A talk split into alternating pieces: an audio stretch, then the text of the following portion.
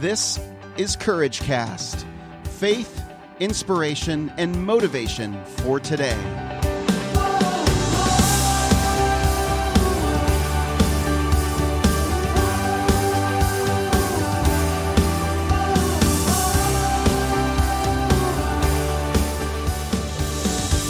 Well, hey everyone, I'm Eric Nordoff, and you're listening to another episode of Courage Cast.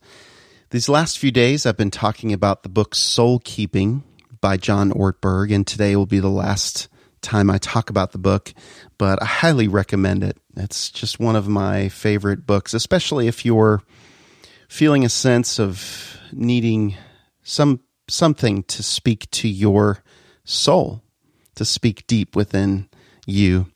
And this definitely does that.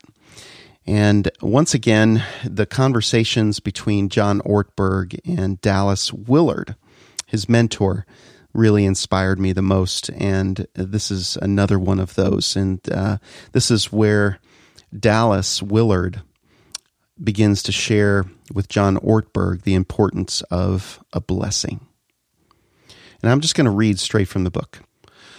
My friend Dallas used to tell me churches should do seminars on how to bless and not curse others.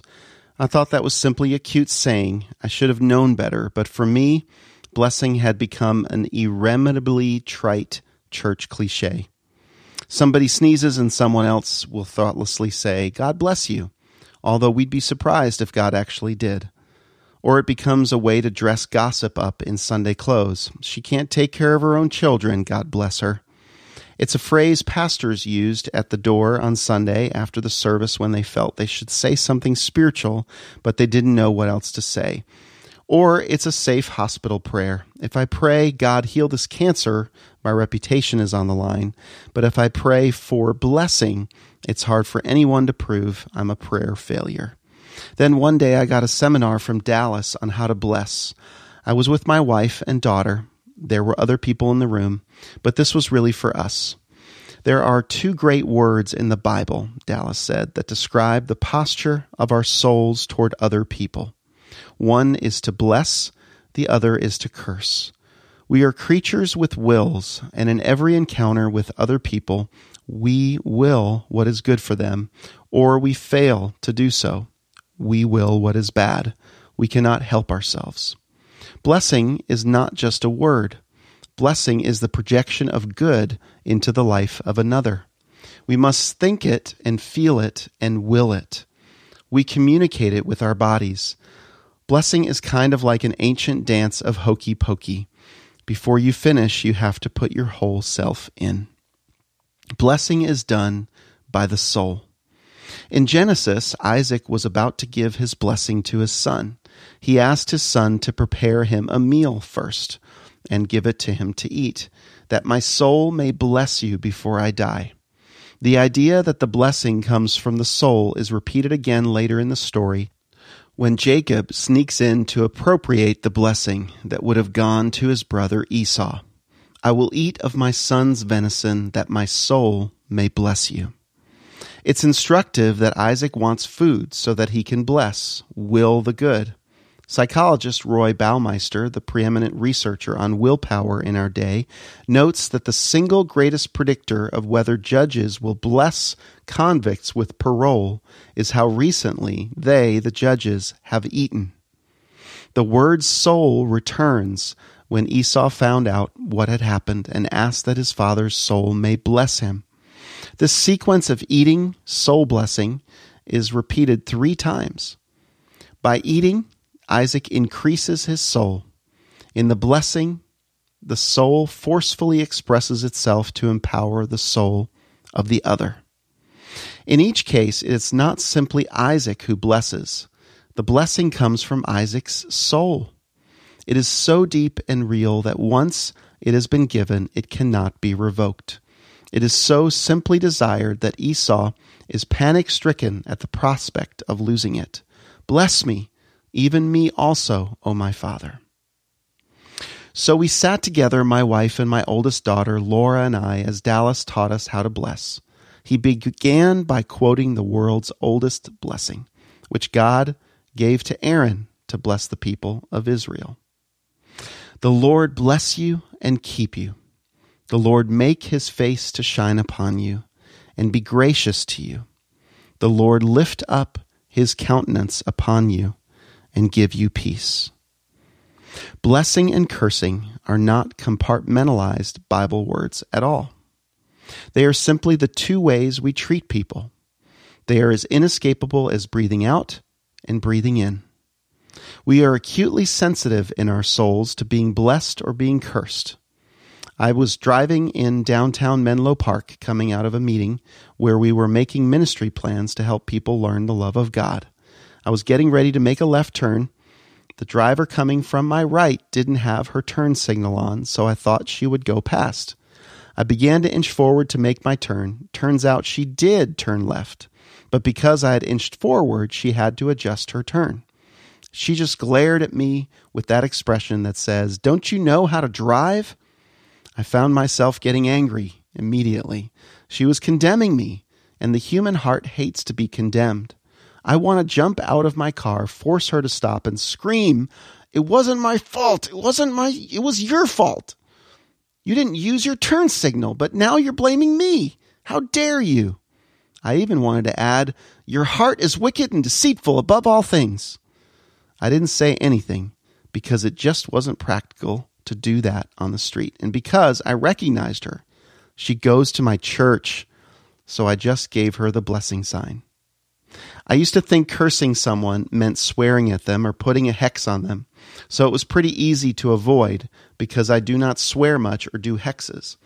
But I lis- as I listened to Dallas, I realized how wrong I had been. You can curse someone with an eyebrow. You can curse someone with a shrugged shoulder. I have seen a husband curse a wife by leaving just the tiniest delay before saying, Of course, I love you. The better you know someone, the more subtly and cruelly you can curse them. The reason we are so sensitive, Dallas said, is that our souls were made to be blessed and cannot survive without the blessing. So he continued to instruct us in how to do it. Blessing takes time, so don't hurry. One of the difficulties of blessing nowadays is that you may have to grab onto someone to get them to hold still long enough to receive it. Receiving a blessing is as much an art as giving one. We think we're unworthy, or we start to plan on giving a blessing back. Blessing giving should be asymmetrical. It's not a form of barter, it's grace. Turn to the one you want to bless, look into their eyes. You are not simply blessing anyone at random. Allow your mind to focus on this particular individual, the one before you. The Lord bless you. This means may the Lord constantly bring good into your life. Like food goes into the body, words go into the soul. The Lord keep you. Dallas says this means I am willing that God should protect her that the care and sacrificial love of Christ poured out on the cross should guard all that is sacred and precious about the person. Think about these words that you say, Dallas told us. Look in their eyes. Underline the word you. The Lord make his face to shine upon you. If you wonder about this, Dallas said, think about the face of a grandparent doting on a grandchild. Dallas has one granddaughter, and she was with us at the time. I looked at her face as he said these words. She was beaming, shining. Your face was meant to shine, he said. Glory always shines. Glory was meant to be shared. The Lord lift his countenance upon you. Lifting up a countenance is what we do to let someone know we are fully present. present. It is an act of self giving. The first time I tried to kiss Nancy, she turned her face to the side, so all I got was a section of her cheek to kiss. But the day came when she did not turn to the side, when she lifted up her countenance to me. Finally, give you peace, unthreatened, undisturbed peace. As I looked into my daughter's eyes and said this, the same eyes I remember looking into proudly for the first time more than two and a half decades ago my eyes filled with tears, and so did mine that day. and the soul felt its worth. I love this. I love the idea that we bless and we curse. We can bless with a look, we can bless, we can curse with a look. And we can we can do all of this in mere seconds. And so our souls are are made to be either blessed or cursed. Our souls thrive with blessing and it dies with cursing. So I want to ask you number one, are you blessing or cursing yourself today? I feel led to ask that. Are you blessing or cursing yourself today? What is your self talk? How are you speaking to your soul today? And what are some ways that you can stop that and begin to speak blessing to yourself, of reminding yourself? One of the ways that comes to mind is listening to Who I Am in Christ, the free download on courageouscommunity.com. Go to courageouscommunity.com and just listen to the download, the one hour free audio download of what God says about you in His Word. That's a way you're blessing yourself for a full hour. What a way to start the day or to, to, to end your day. And then I want to ask you, how are you blessing? Are you blessing and cursing others? How are you blessing and cursing your family? Which one is it? Are you blessing your family or are you cursing your family? Are there things you're doing to your wife or your husband, saying to your wife or your husband, saying to your children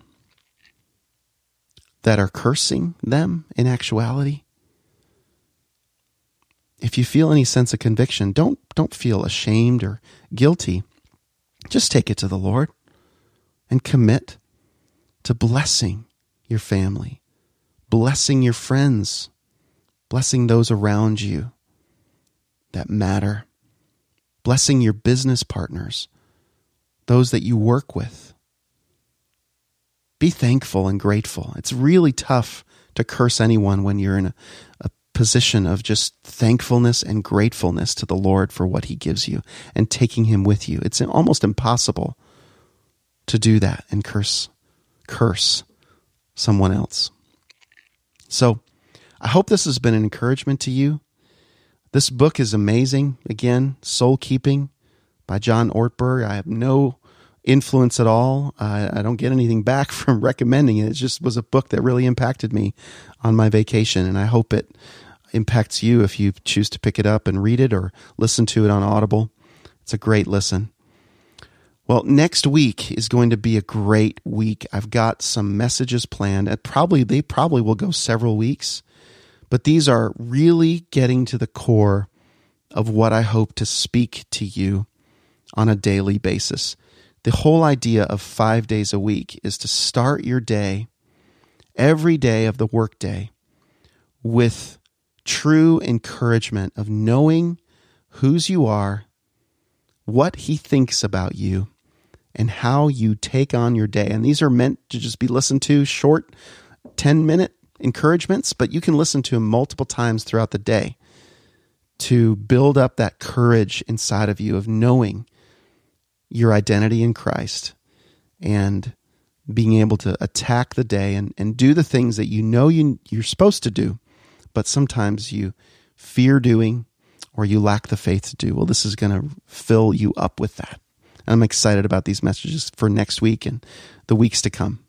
I appreciate you, friends. Thanks for listening, and I'll see you again on another episode of Courage Cast.